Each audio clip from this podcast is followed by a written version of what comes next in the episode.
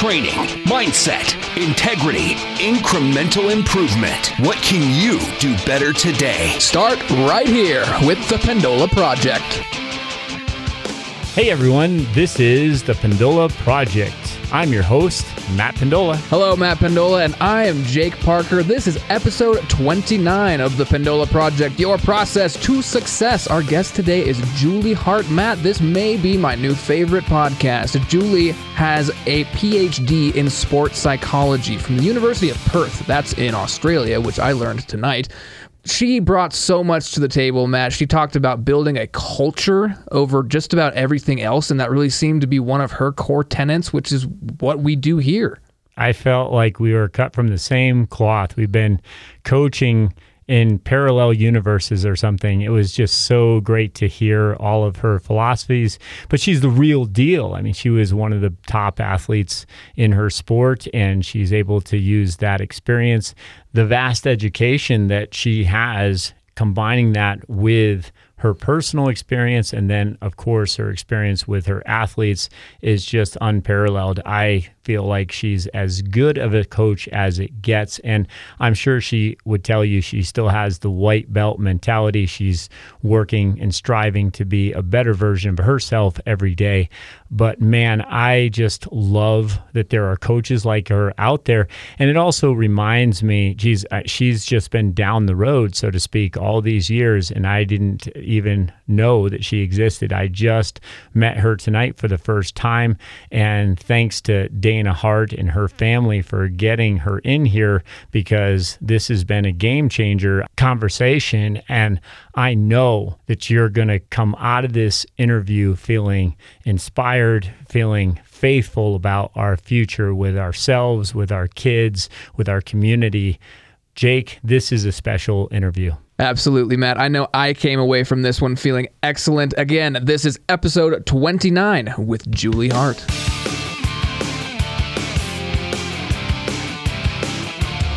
Julie Hardt's here, everybody. Julie, thank you so much for coming in and talking with us. I'm so excited to get to talk to you. Yeah, good to be here. Yeah, I can't wait. I love the psychology aspect of, you know, well, I just love psychology in general, but especially when it comes to sports, accomplishment, and all of the intricacies of the brain and the body. They work together and they must work together, but for many years, I feel like most of us only focused on the body part, and now I, I, just am so interested in, in the psych part. So thank you again. Yeah, excited. It's psychology gets you down a rabbit hole for sure. yeah, many many rabbit holes, and I'm sure we could talk for hours. But especially thanks for coming in because you just got back from state swimming, right? Yeah, that's right. We were down in Vegas, state championships we got top eight. Yay. Well done. That must have been fun. Yeah, no, our team did really well. Really well. It's our best finish yet since I've been there for about five years. And yeah, we would we did really well. Pretty Congrats. proud of those kids. Yeah, and we're talking about the Carson Tiger Sharks. That's right, Carson Tiger Sharks. Go Carson Tiger City, Sharks. Nevada. Yeah, that's yeah. right. I love it, and it's not too far from from Reno. It's funny that we haven't had you on before yet, but we actually got in touch. I don't know who it was uh, in relation to you, but Kate listened to Dana's episode, and that's yeah. episode 19 called Creating Culture with Dana Hardt. And that was all about creating culture with young people. She's a teacher here in the Truckee Meadows in Reno, and you are Dana's sister in law. That's right. Yeah. And, and, Kate's my younger sister. Got so, it. Yeah, yeah Dana, Dana are... married my brother, but we were best friends first. So Whoa. Whoa. Back when we were 11. Deep roots. Yeah and you guys are obviously good people to know because Dana was one of my favorite episodes that we've done so far, Matt. Yeah, did you guys swim together? You yeah, so yeah, so her dad we lived in Carson at the time and her dad and her family moved to Carson. He was the swim coach on and he got a job with at the time it was Carson Aquatic Club. We were the Ducks back then. Ooh. But now we're the Tiger Sharks. I'm not exactly Tiger sure. Sharks is better. Way Tiger cooler. Sharks is a little bit more intimidating, yeah. but not as fun but still intimidating. It's not no, as cute. Not as cute. But yeah, so her dad got a job coaching with Carson Aquatic Club. And she and her family came over, and we're basically the same age. She's a year ahead of me in school. And we made fast friends pretty straight away when we were 11. Hung out. And then my mom also got a job, or was coaching with Carson Aquatic Club. So our families ended up spending a lot of time together just because of the swimming. So And that's obviously where you developed the love of it, yeah? Yeah, for sure. From an early age, you were one of five kids, and so you guys, did you Yeah. all do it? Was that just like the family activity? Was swimming? Uh, yeah, kind of. I think Yeah. when you've got that many kids, you choose one thing and you can't Yeah, drive we're them all everything. going. So guess what? Everybody one of you in. swimming, so everybody's doing it. No, my mom, because she was coaching on the team, we got I don't know how much reduced, but we got reduced rates. So my parents are like, sweet. Absolutely. Basically, free swimming. You all better like it, and we all got in except for my oldest brother, but he was a little, little too old to start at the time. And then out of the five kids, my younger sister and I both continued swimming. There were some kind of coach changes when we were when I was about 12 or 13 that one of the coaches wasn't very savory. Um, and I ended up going to Reno Aquatic Club just a little bit north, about 45 minutes. And then my sister ended up joining me a couple years later. But whereas my other two older siblings ended up switching to other things. My older sister does piano and she did soccer, and my brother Sam is one of those people that is just God's gift to athletics, and he did football, swimming, decided to do the diving team once. He changed and did pole vaulting. He did downhill skiing and he made like state championships and everything. And everybody's like, "But you only just started this term. You're such a jerk." He's gonna go be an astronaut now. Yeah, basically, he Those, does. those kind of people just are annoying. I know he's and he's so nice he's and he's so it. nice. Of course a he jerk. is. Oh, yeah. on top of it, he's got to be nice. Yeah, that just makes Yeah, it worse. He's got a good smile and he's super nice. oh man, tell me he's at least like ugly. Is he ugly? Well, no, because Dana Ah. married him, so he's he's handsome and he Ah. he uh, and then he did an Ironman triathlon one time. He's like, I think I'll just do it. Of course he did. so, Julie, tell us about your swimming career because starting at such a young age, you developed a love of it and now you are a coach of it. Tell us how you got to that coaching point. What took you there? High school, college? Yeah, so as I said, I started in Carson City, Carson City, Nevada, uh, and yeah, just fell in love with it. And I remember having a conversation. I was, and I did all the things when I was a kid: softball, soccer, basketball, all the things. And I remember having a conversation with uh, my coach when I was about twelve. Actually, Dana Hardt's dad, Vinny, um, and he's like, "You can," and he sat me down. He's like, "You can be great at soccer, you can be great at swimming, but you can't be great at both." I was like, "All right." I'm gonna be great at swimming, and I, and that kind of set me on a path, and ended up having a kind of a breakthrough year when I was 13 or 14, going from pretty good locally and regionally in like the Bay Area, San Francisco Bay Area, to all of a sudden being on the national stage, and I thought I was, I thought it was pretty badass Awesome. until I got to nationals, and then got I don't know 102nd out of 109. I was like, oh, oh no. I mean, that's still an lot of work to- accomplishment that yeah, you got it there. Yeah, yeah, for sure.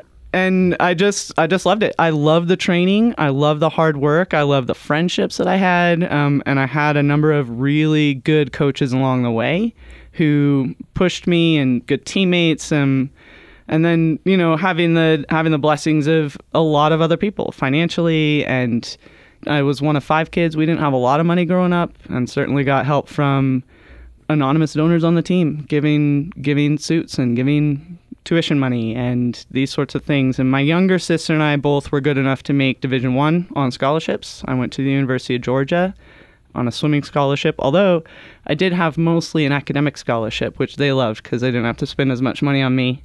Went to Georgia, and we were national champions my freshman year, and we came second to Auburn. Shaking fist. You can't can see see it. I can you can't see it. see it, but I'm shaking my fist at Auburn. That glare. Pretty hardcore. They got first my sophomore, junior, senior, and we got second every year. Wow. and I swam while I was at Georgia. I made the World Championships team uh, in Fukuoka, Japan in 2001. I was on a relay. It's trivia. Trivia. You're not like most Americans are like, what? There's a swim team? Lay it on Um, me. I'm ready. But while I was at the meet, there was a timing malfunction. Our team, we came, we actually came second. The Australians beat us. But they had, there's a rule in swimming, for relays especially, that if you jump in the water before a race is finished, like in celebration, you will get disqualified. Oh. Oh, Um, and so the Didn't. Australians, the Australians, and most Americans know this rule because college swimming has a lot of relays, and high school swimming has a lot of relays, and so team sport is part of swimming in in America. And anyway, so they beat us, and their girls jumped in to celebrate, And we all looked at the me and my teammates. We looked at each other and we're like, Did we just win? "Did they just jump in? Oh no. I can't believe they jumped in." And it, was it was maybe a second too early. Had they waited one maybe two seconds, they would have been fine because the last girl would have finished, but they didn't. And then on the scoreboard, it showed our team is getting disqualified. We're like, "No, no, no, no, no, no, not our team. It was them. They jumped in." point- you're pointing at the It was them. Australians. um, and then so it was total confusion, and then it turned out, and then it showed the Australians disqualified as well. So we were we were disqualified, they were disqualified. Turned out there was a timing malfunction in our lane. So there's in the water there's an electronic touchpad. So when you touch the wall, it registers your fingers as touching the wall and it stops the clock. There's also a sensor on the starting blocks. And you're not allowed to leave the starting blocks as a relay swimmer before the swimmer in the water touches the wall. False start. So it registered one of our starts as being a false start, as having left early. But that lane had been malfunctioning all day. There'd been a discrepancy between the blocks. And anyway, so the Americans that we were, we had video evidence. There was a whole big tribunal that night with all the countries. General consensus was nobody likes America, so we were DQ'd. Yep. The Australians actually really did break a rule, so they were disqualified also. So the medals actually went to, I think it went to Great Britain and Japan and Germany. Also, being the good Americans that we are, we sued. You contested, obviously. Um, and I learned that there's an international court for sport arbitration uh, that Meant deals for with things like this. yeah. Mostly deals with drug related cases, but also for things like this. Um, and we ended up being awarded as co champions with Great Britain. Um, but if you look in the record books, it won't show us as being co champions. So we got the medals, we got the medal money. Our American record was recognized, but if you go in the record books, we won't you won't find my name. So you guys know what happened, but the world doesn't. Yeah. Uh, Harsh. it is harsh. What It happened to the Australians? They were disqualified They- Completely? yep. They broke. Okay. They broke a rule. That's They harsh. Didn't follow. Yeah. Ouch. So like in America, people didn't know about that. So and I lived in Australia for a while. I went and I studied. I got a, a master's degree and a, and a doctoral degree in Perth in Western Australia. And when I I got there in 2007. And when I said, "Oh yeah, I was on the relay in Japan in 2001," people would be like, that was the one the Australians got DQ'd. I That thought one. you guys got DQ'd too. And they like knew what I was talking about and that there had been a meet and and they all knew and knew about me, not necessarily me as my name, but like Your that team. they knew that relay, mm-hmm. which was weird because in America people were like, swimming. There's a world championships. I know the Australians don't forget, I guess. but they knew, and it was. Can you go over. back? Or are they going to like chase you out of Australia? Yeah, no, they thought it was fantastic trivia. They're like, "Oh wow, you were there." That was Okay. amazing." They welcomed you. Yeah. You're lucky. No, it was good. You didn't get ostracized from Perth. yeah, no, no, I hope not. So you were you were an eight-time All-American, you said, Yeah, and you specialized though in longer distances, didn't you? yeah. My my target race was I got recruited for the 500 free and the 1500, or well, 1650 yard free. Yeah. Okay. college. So is that typical to do a four x two hundred to be on that team? You you seem to have some range here. I did. I went. I came down to the 200. That was about as as sprinty as I got was the 200 meter. But I trained a lot specifically for that because it's you know for an individual race making an international team for the U.S. Uh, you have to be top two in your individual race. For a relay, they take top six. Okay. So I kind of hedged my bets and I looked at it and I said, well, if I want to make a team, then I've my best bet is making a relay. Uh, so I did a lot of specific training for the 200 freestyle in addition to the mile and the 500. So How, how is that different? And I want to talk about you're a little bit of a atypical athlete in, in that sense. I think I had a mental block about being on relays period as a distance runner. Yeah. And, and in fact, everybody would just have a good laugh when I was thrown on the 4x4 team. Like, oh man, watch Matt try to get the baton. Hmm. of course, I wasn't super confident in my 400 speed, if you will. I Right. think it was more in my own mind. Now that I look back at it, I think I could have performed a little better, but I just thought, well, I'm a 10K guy, so this isn't going to work. How did you deal with that?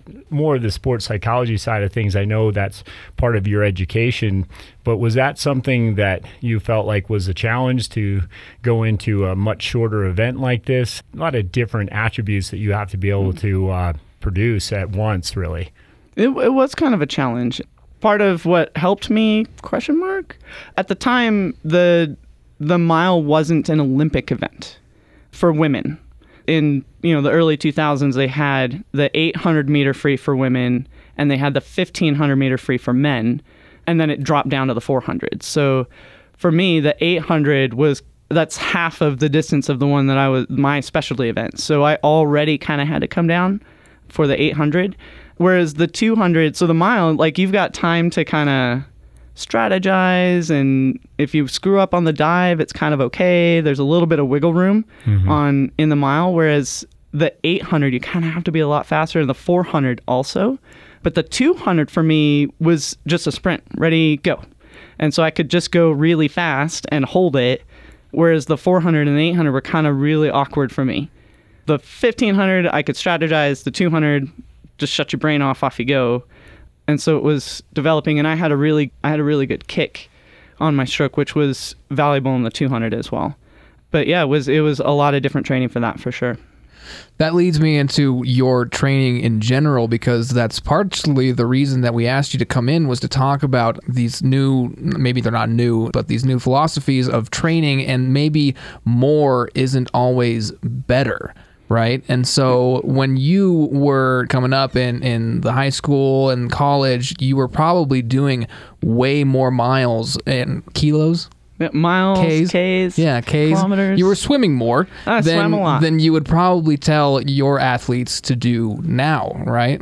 Yeah, that's right. So when I was in high school, I was yeah averaging about 45 k's a week, 45,000 yards a week, and then when I got to college, it jumped to 90, like straight up. That's freshman year. Double. Double. I went from doing six water practices a week with a little bit of dry land to doing 10 water practices, three weightlifting, three dry lands. But as you can imagine, I got injured straight away Yeah, I bet you felt Um, awesome. and I was very injured for the first two years, and that's part of why my kick was so good because I spent, you know, my in almost my entire sophomore year I spent kicking with my hands at my sides because I couldn't lift my arm above shoulder height, which was awesome. Yeah, it sounds like something that a coach should see and go, "This is a problem. Maybe Yeah. this training isn't working for everyone." Yeah, which at the time, I mean, that was I was the only one in the distance group who was struggling, we, and we had a couple of kids who could physiologically handle that amount of distance and do really well, and I just I wasn't, and I managed to by my junior year kind of fix things around, and I changed. You know how many practices I did and how much yardage I did, but certainly with my kids now that I'm training with the Tiger Sharks, we do far less, kind of more bang for my buck. We're, we do a lot higher intensity, but a lot less yardage, and I do a lot more that. So if we're doing aerobic yardage where we can breathe, it's much more focused on technique and drills and skills. So I'm incorporating a little bit of both instead of just doing garbage yardage, just up and down a black line. I love Um, that term. Yeah, that's a pretty common jargon, but there are still a lot, a lot of programs that do that. They just get the K's in to get the K's. Absolutely. Um, I love though that you studied both exercise and sports science and also the sports psychology for Yeah. your degrees. And I love that you have that combo and you're also now taking your own prior experiences to help these kids. Talking about ramping up from what you did in high school versus what you had to do in college.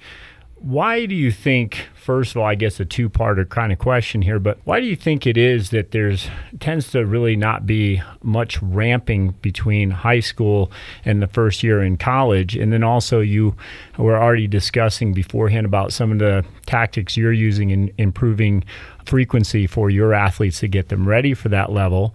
But why do you think it is that our high school athletes have such a tough time transitioning in college. Maybe they're not prepared, but also if they're doing a lot of volume too too young too soon, we know that that's not good for them. But we have to at the same time get them ready for this kind of frequency and, and volume that they're going to have in college. What what's your approach to that? Well, it, it is kind of a little bit of a sweet spot. Knowing my background with my own personal swimming and having coached in a number of different countries and at a number of different programs, and also kind of knowing what goes on in the college system, like if I do too little with my kids when they're high school aged, they're not prepared for college should they choose to go on to college swimming. But if you do too much, like you said, it's you're prepping them for injuries because they're doing overuse in high school. So I get away with a lot of it just by frequency of practice. So we'll be in the water eight times a week, but it's not going to be a ton. Like when we come in the morning, you know, we're maybe only doing 3,000 yards. And it's going to be technique based and it's going to be aerobic and it's going to be lots of kicking in, lots of fins. So they're taking the pressure off their shoulders. But they still have to get up for a morning practice. Like, because when you get to a college program, you're going to be doing nine to 10 practices a week uh, you're gonna get up before school. You're gonna be up at 5:30, jumping in the cold water and dealing with it. So for me, getting the kids able to be up before school and do physical activity and then still be functioning at school during the day and performing in their school activities and be able to come back in the afternoon and still perform in the water for the afternoon practice is important as well.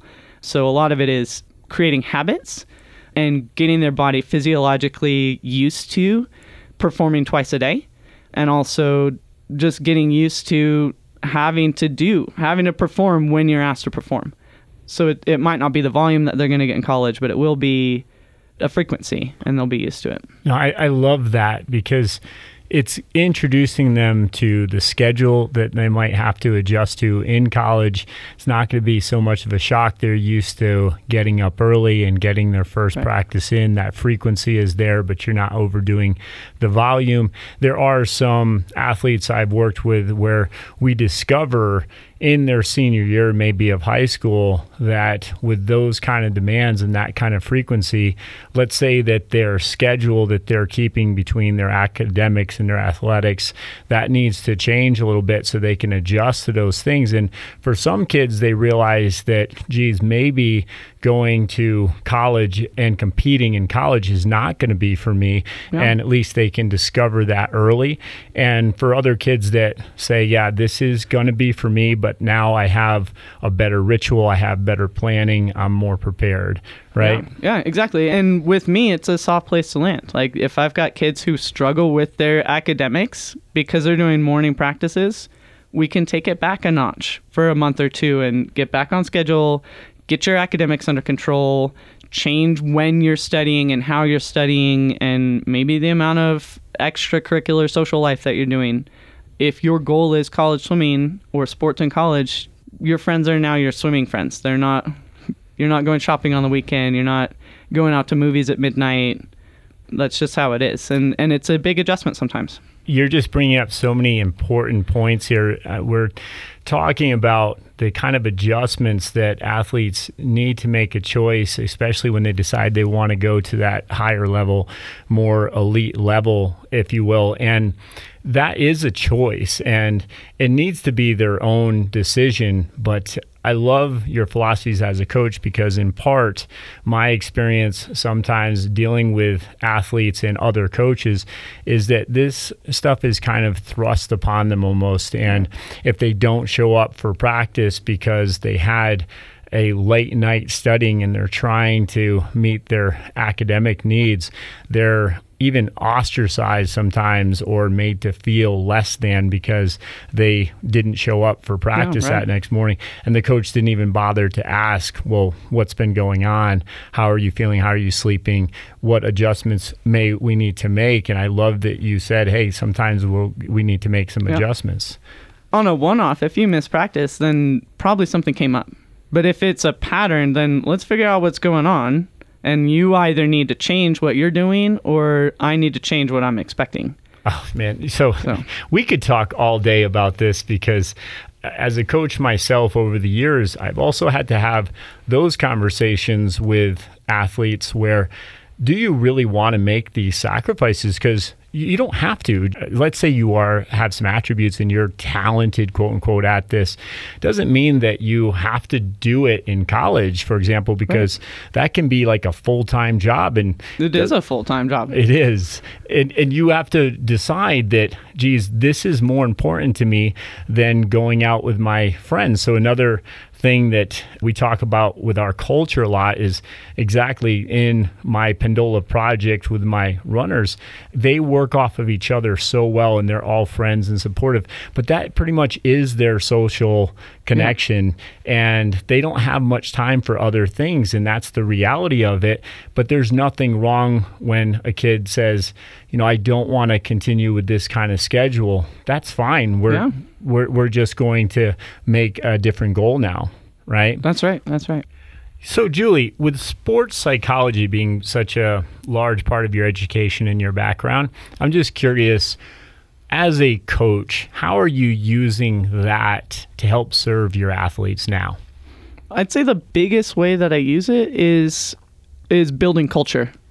Certainly on a one-on-one basis, I try to give little nudges on on psychology with my athletes. Um, at the moment, I don't quite have anybody at a super high level yet where they're getting to those points where the anxiety or the expectation and and those sorts of things are weighing in yet. We're, we're getting closer to that in the next couple of years. But where I use it most is in subtle things like one of my favorite things to do with my kids i call them drop breaths. And i actually learned it from a coach in shanghai. I was on a international trip with some some all-star age group kids. We didn't do a lot of speaking because he didn't speak english and we didn't speak chinese. Uh, there was an interpreter but he did he didn't have a pace clock um, and he would do in between every repeat they would do basically five breaths. And i i kind of looked at it and they're, they're kind of like yoga breaths where you take you get one breath in above the surface and then you go under the water and you blow basically all of your air out nose and mouth deep breaths so you're blowing out for you know eight or nine seconds and coming up and you get a one or two second breath. And he'd do five of those in between everything. And it was a way to kind of i think for him to calm down the heart rate and as a recovery and then get your breath under control. Because in swimming you don't get to breathe just whenever you feel like it. So being able to control breath is a really important skill to learn. But i use it with my kids as as attention control and we start from our seven year olds. And because we'll do five or 10 or 15 in a row, and we'll, have, we'll usually have a leader and they'll go synchronized together. So that we'll have 10 or 15 kids. One kid gets to do the breathing, and everybody else has to match them. So, A, they're clearing their mind physiologically. They're, they're getting that eight seconds out, two seconds in for, you know, for 30 seconds. Um, but also as a group they're connecting to each other. They have to pay attention to what is my teammate doing? What am i doing? Am i matching what everybody else is doing? And at the end of it like you'll see the little seven year olds and they'll be crazy town seven year olds running around wherever doing not paying attention. And then when we finish those breaths they're they're cued in they're ready to go so from the young age, it's a culture thing. It's connecting people to each other. From my senior group, from my high school aged athletes, I use it for cues behind the blocks. When they're getting nervous for races, I'm like, you know, we do drop breaths all the time. And they're like, yeah. I was like, what do you feel like after you do those? Relaxed, calm, ready to go. I was like, you can do that behind the block. You're getting nervous before your race, five drop breaths. Nobody can see it. It's not embarrassing. It's just changing the way that you're breathing and getting back in touch with how you feel and what you're thinking about. And then they're ready to go. So it's subtle things like that sort where it's getting them used to being aware of what their body is doing, aware of what their mind is doing. But it, they wouldn't say that we do a lot of psychology. Um, I do a lot of just like little nudges like that. And I use it a lot for group dynamics. I've got a kid right now who's struggling a little bit with a little bit of bullying at school. And I've got a couple of team leaders that I can go to and say, hey, you know, Sammy Swimmer's having a little bit of a rough time. Can you make sure you invite him to lunch today? Or, hey, why don't you guys go bowling this weekend or go to a movie and, and make sure you include, you know, little Sammy Swimmer, he's he's really struggling. Or, you know, knowing that one kid is a little rough around the edges and doesn't share a lane very well. And just going to a couple of the other leaders and saying, Hey, little Susie is kind of like a cat. She'll scratch you, but she'll purr if you're nice to her, you know? So can you can you just share a lane with her? She she really like because a lot of kids, you know, they have their favorites, but having an older kid, a senior group leader kid, reach out to a young insecure middle schooler and saying, "Hey, why don't you share a lane with me?" Goes a really long way with those kids. And then with the kid that I'm asking to be the leader, they get to be connected and feel like they're giving back to the program as well. So I do a lot of stuff like that where I I rely on the kids to help each other out. That sort of answers my question. Does it land well? Because you know, at the end of the day, these are young young kids, and so are they like kind of rebellious against it, or Um, does, do they accept it? Do they acknowledge that they are a part of this culture that they also have to help build? I think I got really lucky early Nice. on. The first year that I was coaching uh, on the Tiger Sharks, I had a kid who was naturally just really empathetic and naturally drawn to helping out his teammates. And he would just do that on his own. He was 16, so should have been way too cool for school. That's what I mean, Um, right? But he he would see a little 12 year old just struggling, and he'd put his arm around their shoulder and say, "Hey, come share my lane with me." And and he naturally did that without being asked. And so now my kids 5 years on, they were those 12 year olds, and they've learned from their older teammates. This is what we do. This is who we are as Tiger Sharks. We're gonna look out for each other. We're gonna reach out, and we're gonna help out. And I've been really lucky every year it's it's been hard to lose the leaders that I have but I, every year I've been here there's been another leader pop up who's ready to take that on and say yeah I can do that for you coach. What do you need? I've just been really lucky with a really good group of kids but I also work a lot on making sure that the kids know this is what we do. I was going to say, give yourself some credit So- because you know you are ultimately responsible for that culture, and it's clear that you've cultivated it.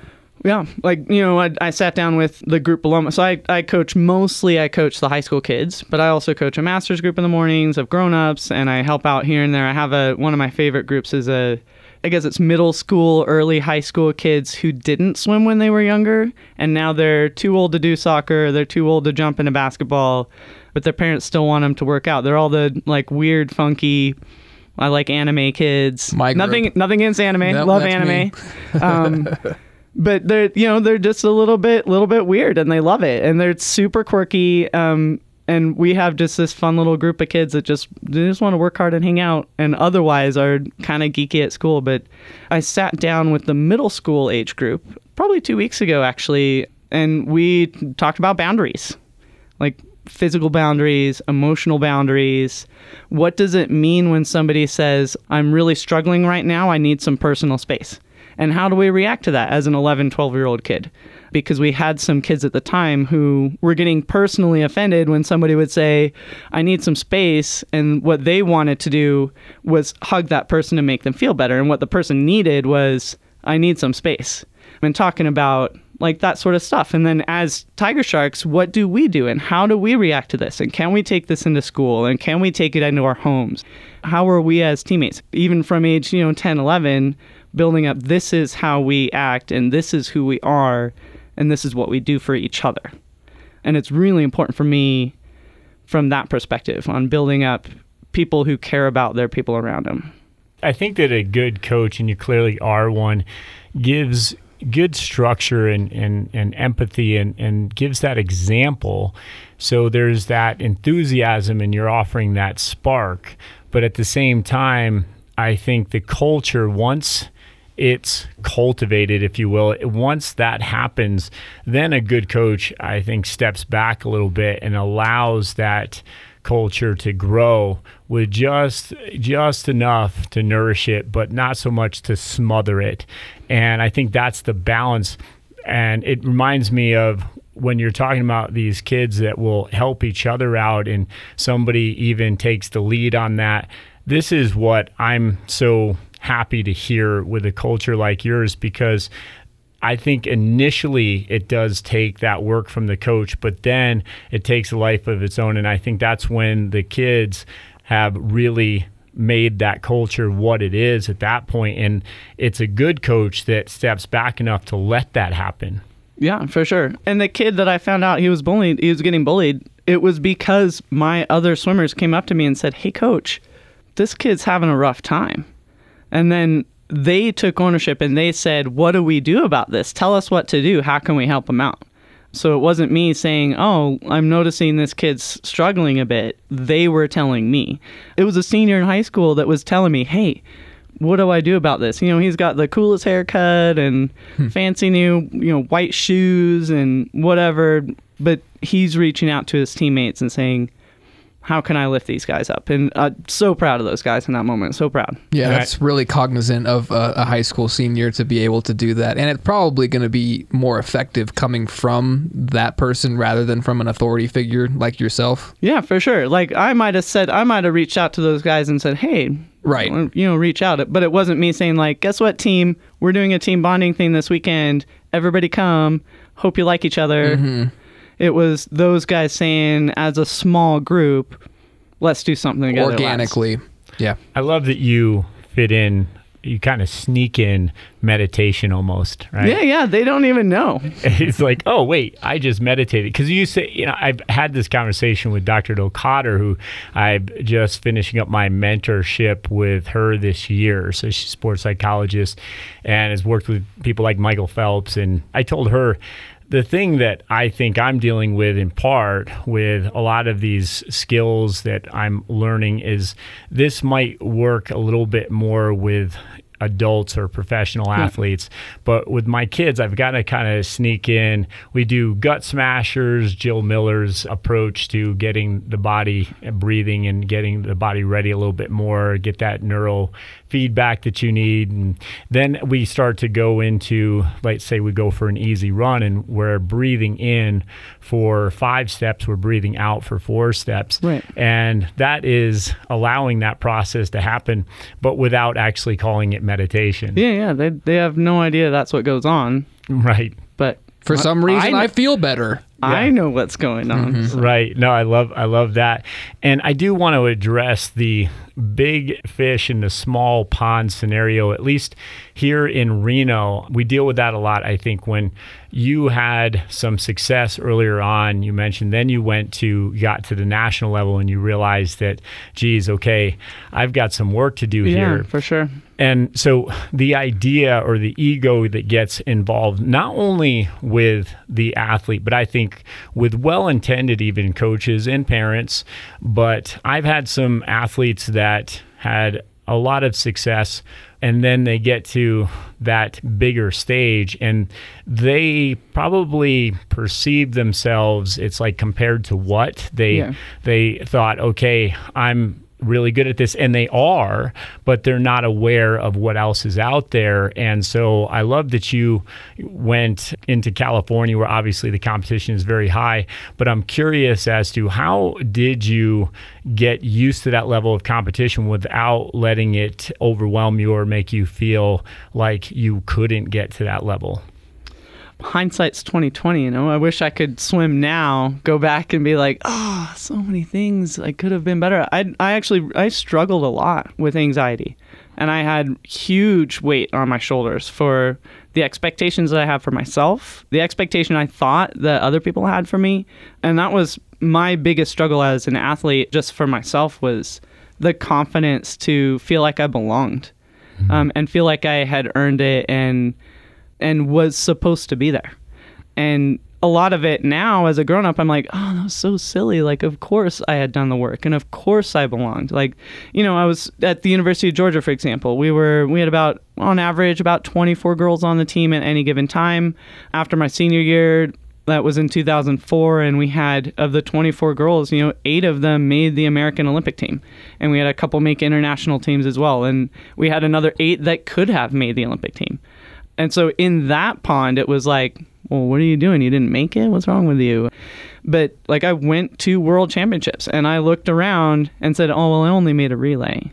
Or, oh, well, I'd, I'm not in an individual event. Or, well, I only snuck in, I was sixth place. It was on an off year. You know, it wasn't, you know, so and so wasn't at the meet or I didn't really do that great. And I actually really didn't feel proud of that accomplishment for years and I got to I was in yeah in in Perth, Western Australia, and my swimmers that I was coaching at the time, this was, you know, this was probably eight or nine years down the track, and they found out that I had been on this relay, and they found it on YouTube. They could find my race on YouTube, and they're like, "Coach, this was amazing." And my recollection of it was that I had let my team down, and I swam so slow, and oh my gosh, I, I was just so lucky to be in that race. And then looking at it eight years down the track, it was like, no, actually, well, I had a pretty good race, and I I gained on the girl next to me, and I'd and I contributed to this thing, and it was, but so it's so strange to kind of when you're in it, you feel way less than and that you're and it's the the anxiety part of it can be really crushing but in reality if you're looking from the outside it's like oh man that's amazing and you did so well and but i did a lot of work as a swimmer with my own stuff where it was making sure I was doing the training and making sure I was doing little extra things. Like my way of getting my confidence up was doing more than I thought was necessary. So if I was asked for X, Y, and Z, I would add on, you know, an extra one, two, three. Or I would you know, I, I feel I, that. I like that. yeah, spent.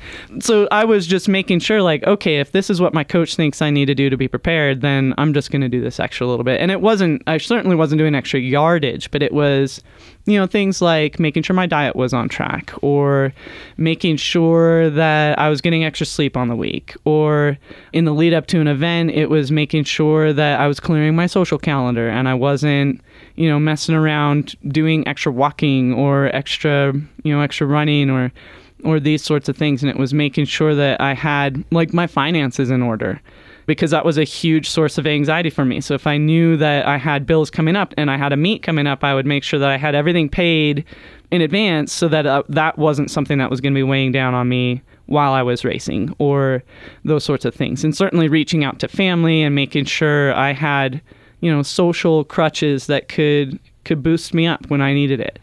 Those sorts of things. At the end of the day, I did, you know, I had enough injuries and I had and it, it became too hard. And I'd finished my college eligibility and didn't get the result I wanted at the Olympic trials and switched and I said, "All right, well, swimming's done and I'll get into coaching instead." Right.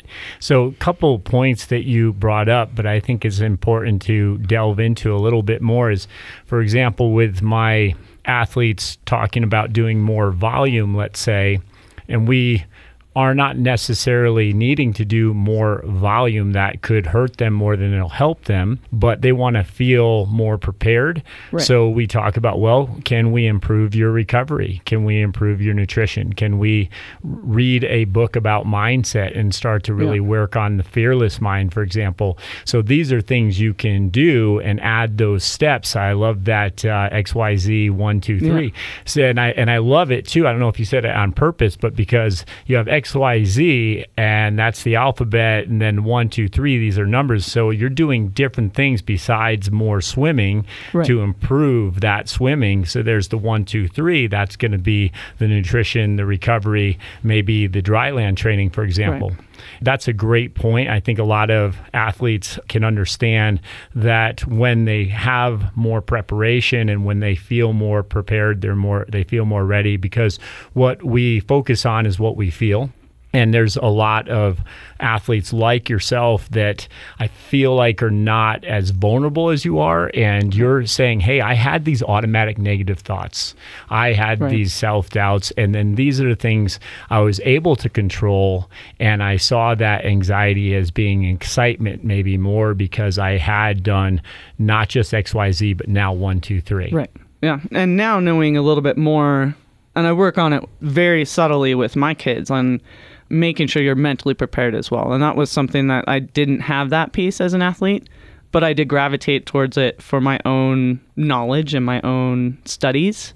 So with my kids, yeah, talking about being prepared, having a routine on the morning of a race or having a routine the week before a race or making sure that they're doing goal setting and these sorts of things. And at the moment, it's yeah, it's subtle stuff. It's nothing groundbreaking or life changing, but it is changing a mindset and changing expectations. Yeah, and one thing I started doing with my athletes, we have our education station where we're going to talk in a group or we mm-hmm. might partner up and do performance partnering and we'll have some exercises that we do mindset type of exercises but then I started asking them since they all love their phones so much, right. and, and I just I have to accept it. I'm not a phone person myself, but so I said, okay, use your phones, do a voice memo. What I want you to do is have a voice log that you can go back to and listen to. But also, if you want something to share with me, you can send that to me as your coach. And so sometimes I get these voice memos about, let's say, okay, my zones in my race that I'm going to perform at. This is my plan. These are my automatic negative thoughts. These are the cues, the intrinsic, or these are the external things I'm thinking about, whatnot. And then have that athlete be able to communicate that with that in this voice memo. And I think that sometimes they end up saying some things that they wouldn't normally say, even if it was just me and them in the room. But Right. now they're just saying it out loud and then they decide to send it to me, which it's actually been kind of cool to hear some of the things that my athletes will talk about. And then it just gives me the chance as a coach when I see them next time, hey, I didn't realize that you were dealing with this level of anxiety about Yeah. something not even related to your sport, but we need to talk about that and address that a little bit more. Yeah, Right. that would be really helpful. I'll have to put that in my little pocket for sure. I learned that one from from Dr. Joanne. I always try Yeah. to give credit where where it's due. But so Julie, I do want to talk to you about well, there's an athlete I was talking to recently. He told me that he started to swim in the pool at five years old, but it was actually a therapy because he had social integration disorder, which he was able to overcome, he said, by about age seven or eight. And the swimming, going to the pool, is what allowed him to sort of deal with that at such a young age. Have you heard of that, or do you deal with athletes who have issues that they're going to you for? Is this common? I think it's totally common, and it's not necessarily overtly that the parents will let us know. There are a lot of kids that we kind of find out just watching their behavior that they're autistic or they have anxiety disorders or spatial awareness or social anxiety. But swimming is a really good sport for those types of things, mainly because when you're learning swimming, you swim in a line, you go five seconds apart, you have your personal space at it with a rule to follow and a skill to learn, and it's your individual skill. And when you play soccer, if you screw up on the soccer pitch, your whole team is going to be mad at you. But if in swimming you don't quite get that two hand touch at the wall, it's it's just you and it's just your coach and you get to learn. And I've found also with I've coached over the years a number of kids with autism where I think I've found that the the feeling of the water is actually really important too, depending on what their sensitivities are.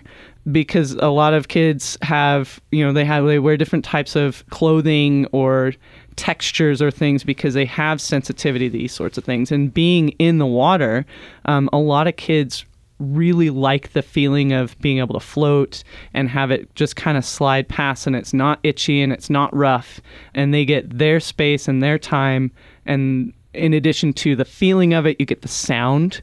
When you put your head underwater it mutes everything else going around. So a lot of kids if they have sensitivities to sound they put their head under and they just go. And it's really helpful and they learn how to interact with other kids in an environment that they get to control that is sound and feeling and environment control as well. That they don't have the consequences of quote screwing up if they're on a team sport That's great. I hope if anybody listening knows somebody that might benefit from doing that, you know, just giving giving it a try and, and seeing if that helps, it's worth it's worth trying that, right?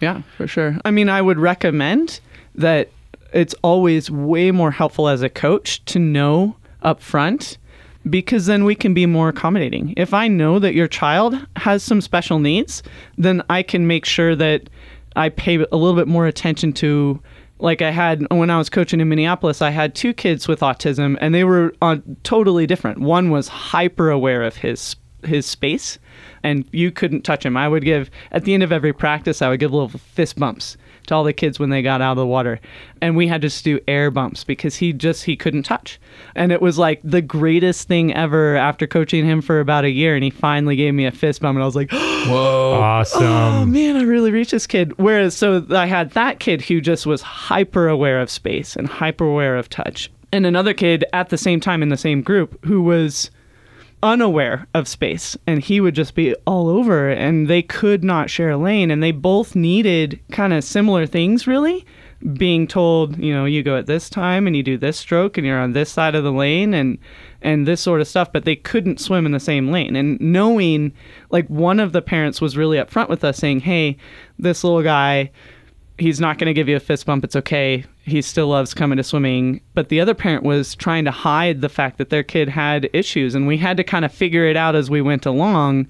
And it would have been way more helpful to know so that we could serve him better.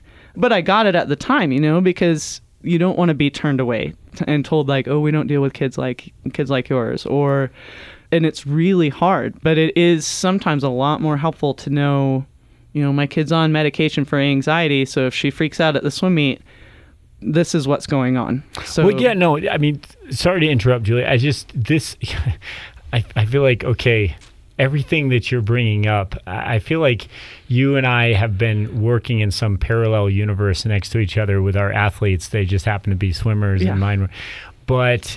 It reminds me of I had an athlete in recently who had a, an issue with her neck and it had been from sleeping and she couldn't sleep well and she was afraid if she were going to tell me that she wasn't sleeping well that I wouldn't uh, allow her to race. So she wasn't Yeah. going to tell me or she wasn't going to say anything.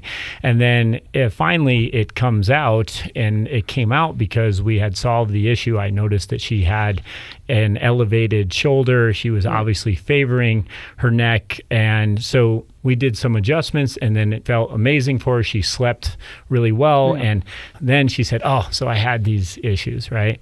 And it brings it out i think a little bit more when they start to trust you. That starts to come out a little bit more and it's hard because in the beginning when you start working with an athlete you do your due diligence and you maybe I have like a questionnaire and I'll ask Right. them but they don't know you yet. And and so I've been trying to think about ways that I could have a little bit more trust from the get-go. So I think it comes back to the vulnerability thing again. Like this is who I am. I'm just I have my flaws. I have things that I work on still. I have ADD you know maybe these are things that once you are a little bit more human to them and vulnerable Yeah. to them, they open up a little bit more, right? Yeah, and usually it, it comes out, or usually I'll talk to a parent and be like, "Hey, I've noticed this about your kid. Is is this a thing?" Or, you know, "Hey, I've noticed this happened at the swim meet. You know, your kid was was acting this way. Is there something that we can do to make it better? Or is this a common thing with testing at home or at school?" And just get a little bit more information. But it definitely is a trust issue. So I have to ask you this, Julie. The problem I have at times with the way that our society views athletes, body image. For example, I'm thinking about these athletes just wearing swim gear, Right. very revealing.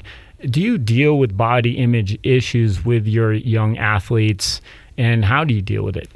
It's definitely an issue, especially once you start getting into middle school and going through puberty. As soon as boys and girls start, their bodies start changing, they're hyper aware of what's happening to themselves and then also very aware of what's happening or what's not happening to people around them. Like, are they on par with everybody else? Do they look normal or what they think is normal? In swimming, you don't get to hide anything the suits are really small because they're fast. So it is something that we talk about with our kids about these suits are appropriate to wear to train in and these suits are not and this is why they're not. Or talking about diet just to be healthy as an athlete because this is what your engine needs to run and making sure that we're taking care of ourselves just by eating vegetables and you know proteins and these sorts of things but there are certain athletes and typically it is females but we do have boys who struggle as well and then if it becomes more of a fixation than it is a one-on-one conversation with those athletes on multiple occasions or bringing the parents into it and saying hey i really noticed this about your kid. We've been talking about it a little bit. It would be really helpful to have you guys in on the conversation as well. And what can we do as a team of parent swimmer athlete to make sure that your kid is comfortable and growing up you know with confidence and Yeah, no, absolutely. I unfortunately have dealt with some eating disorders with athletes. yeah The number is rising, unfortunately, and actually, there are more boys in the beginning 17 years ago, I don't think I had any boys that seemed to have any eating disorders. I'm sure it was it existed, but It wasn't talked about. It. It. certainly wasn't talked about. It wasn't talked yeah. And now, unfortunately, I've personally dealt with a couple of my boys with the same same Yeah. uh, disorders, and this is such a sensitive topic and, and subject and so i don't feel like i'm qualified first of all i have got a certification and for nutrition for sports Right. performance but that certainly just it gave me better ideas about what i could guide my athletes in but what we say is that athletes eat and train they don't diet and exercise right. but I really still struggle with. Well, again, I I don't want to bash here, but other coaches are involved. I've had other coaches who are involved in the process who are giving their athletes guidelines on caloric intake. For example, they're putting them on diets. They're telling them eat X amount of calories a day and no more. Those are the kind of things that uh, some of my athletes are getting. And I tell them find a new coach. To me, I get really hot about that really quick. Yeah, I am. I am not certified to tell you how much you should be eating. Yep, if stay you're in hun- your if, lane. yeah, if you're hungry, have something to eat. Yeah. Maybe maybe have you know carrots instead of potato chips. But I'm not. I'm not gonna say, ooh, you just had 500 calories worth of protein drink. Uh, you might want to skip the salad tonight. I don't. I don't have. I can't say that. Absolutely. This is a issue that we all need to be aware of as coaches. Yeah.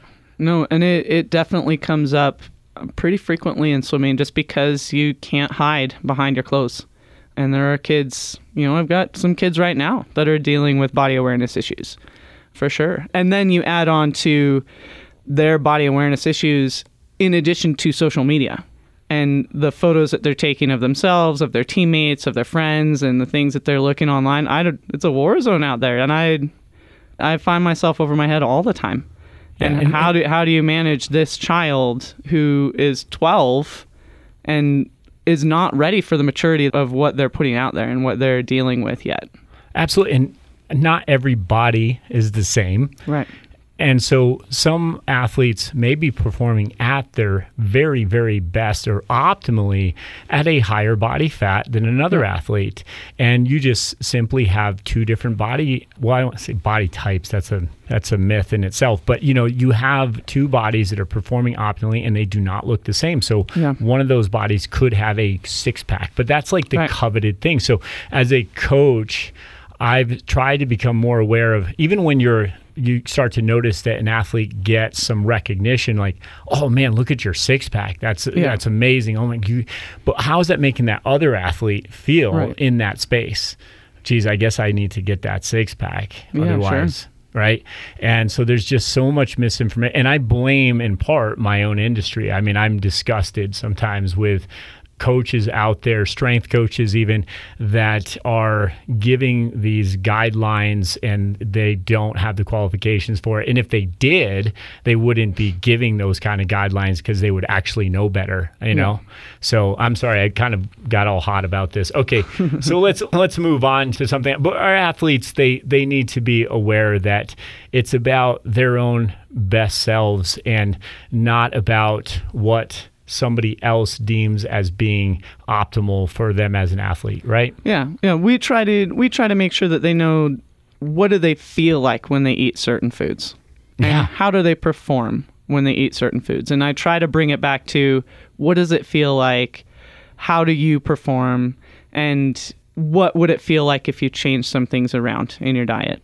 You're you're officially in my head, Yeah. and I and I said this before we started talking, but can we be friends? Because are we friends yet? we're definitely best friends. I think. We're, we're best friends Yeah. already. Yeah. Uh, it's, it's amazing. I feel like I've really found a friend today. I just have so much respect for you already. You can't fake it, right, Jake? I mean, everything Never. that good old Dana, Dana, I, I'm so grateful to Dana for coming in here. And then, and then I'm sorry, your sister, My sister Kate. Kate wrote Yeah. us. And uh, she told She's us pretty amazing too. Oh, I'm sure she. Shout we got to get all the hearts Yep. in here. Yeah. They're changing the world. The hearts are changing the world with their hearts. More hearts, more hearts. Yeah, yeah, Yeah. definitely. Uh, you guys, you, you have the right culture, that's for sure. And we're so lucky to have the hearts here. So, Julie, I have a seven year old. She will tell you that she is turning eight in just a few weeks, and she'll let you know she's about to be eight. So, as a young athlete walks in your doors and is going to get into your program, what are your hopes for them? What what are your dreams for them? What are you going to have in your mind as the best version of your program to serve them? I think initially for the kids walking in the door, most kids in my program walk in between seven and 10 years old. I just want them to love swimming. I want them to love swimming and I want them to love what they're doing and I want them to love learning. And then if they continue with the swimming, they're like, yep, I got all my friends are here. I am competing. I'm getting better. As they grow through the program, you know, the 10 to 12 year olds we're working on, can we achieve goals? So I want them to be confident and know that they can control where they go to a degree that they have a say in, in what they do and how they become and the results that they get are related to the work that they put in. And then as they get into high school, I want them to be good teammates. I want them to care about their lane mates. I want them to care about the people in other lanes. I want them to care about people on other teams, make friends, help each other out. If you're struggling, somebody's going to be there to catch you. If somebody else is struggling, you're going to be there to catch them. And then as they grow up as people with swimming, love the water and yeah, love the learning whether or not they're going to be a great swimmer or not, that's not the point going into your program. That's obvious. And even though it would be a bit of a trip going to Carson, I guess I'd be volunteering yeah. my wife. She'd be the. Yeah, the, we're a bit far down the road. You're a little bit far down the road, but I would be certainly excited to have her understand this process to success and learning these lessons from you that will help her in anything else she's trying to achieve. I just love your philosophies. So, Julie, you said, I think in everything we do as humans, we are striving to connect with each other. I just love that. Can you explain what you mean by that? I think exactly what it is. Like, as human beings, I think we all want to be loved and we all want to be appreciated. Certainly, I do. Um, mm-hmm. And I mm-hmm. want to feel like I belong where I am and that I'm contributing to the group that I'm with in whatever capacity that is. In part of that is making sure that I'm connecting like with you guys today, having a connection about love of sports and, and love of life, and then making sure that I'm helping people out and then I'm helping them help other people out. I just think it's it's kind of the core thing that we all feel that we belong and we're important in it's, whatever way you're just describing culture again in, in another way that I love. And we all want to feel like we belong. We all want to contribute to a better culture. We want to feel like we're serving a purpose, maybe for the greater good. And that gives them the environment to be able to do that when they are in a program like yours. So if somebody does want to get in touch with you, have their child come into your program, and this is just for kids, right? Uh, no, we have we our youngest age we take is five. So most of the vast majority of my program is certainly for you know school aged kids, five through you know seniors in high school. Um, but I do also have a master's program for anybody. You know, I had a guy walk in a summer or two ago who he didn't even know how to swim and he's like i have a triathlon in three weeks. Can you teach me how to swim? All right. He did do the triathlon and he finished. Wonderful. Uh, and he stayed on for another year or two and he's still doing triathlons. He's still coming wednesday mornings. So yeah we have a, a grown-ups a master's group. So and that's a mix of grown-ups who just want to be there for fitness or who are swimming competitively as master swimmers or i have a, lot, a fair amount of triathletes as well.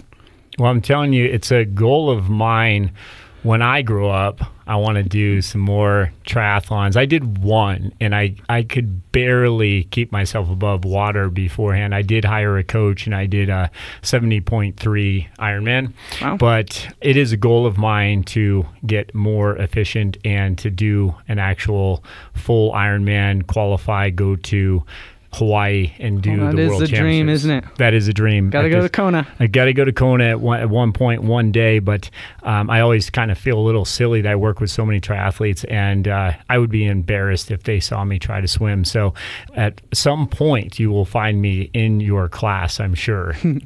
so. I'm glad we brought up the fact that you do work with adults too. I didn't realize that. If they want to get in touch with you, adults or children, the whole family can get involved. What would they do? How how would they find you? Best way is through our website, tigersharks.org, just as it's spelled.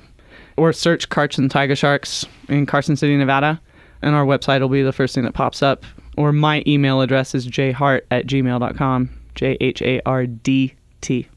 Awesome. Okay. And so a lot of times we just like to finish with habits because we talk so much about how habits really kind of form our lives, whether they're helpful habits or hurtful habits. And kind of like Dana, she had such a unique answer where both her best habits and her quote unquote worst habits were the same. But Yeah. with you, you said your best habit is to drive for excellence in everything you do. It's clear that you do that. And your worst habit, I found this was also a great answer, interesting. My incessant worry that everything I do is crap. Yeah. So I thought that was a great answer.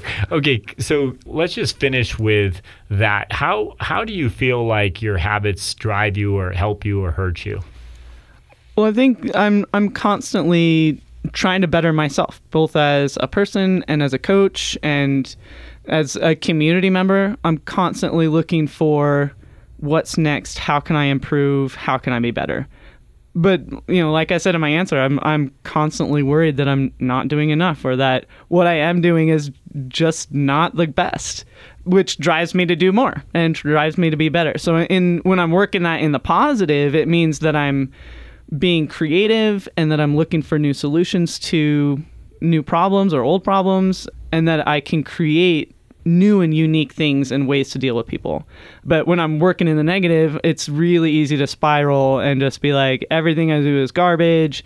All of it's crap. Nobody likes it. I may as well just do a different sport or, or a different job or which obviously is a little over the top, but you know, sometimes it's a spiral and sometimes I gotta kick myself and get it out, you know?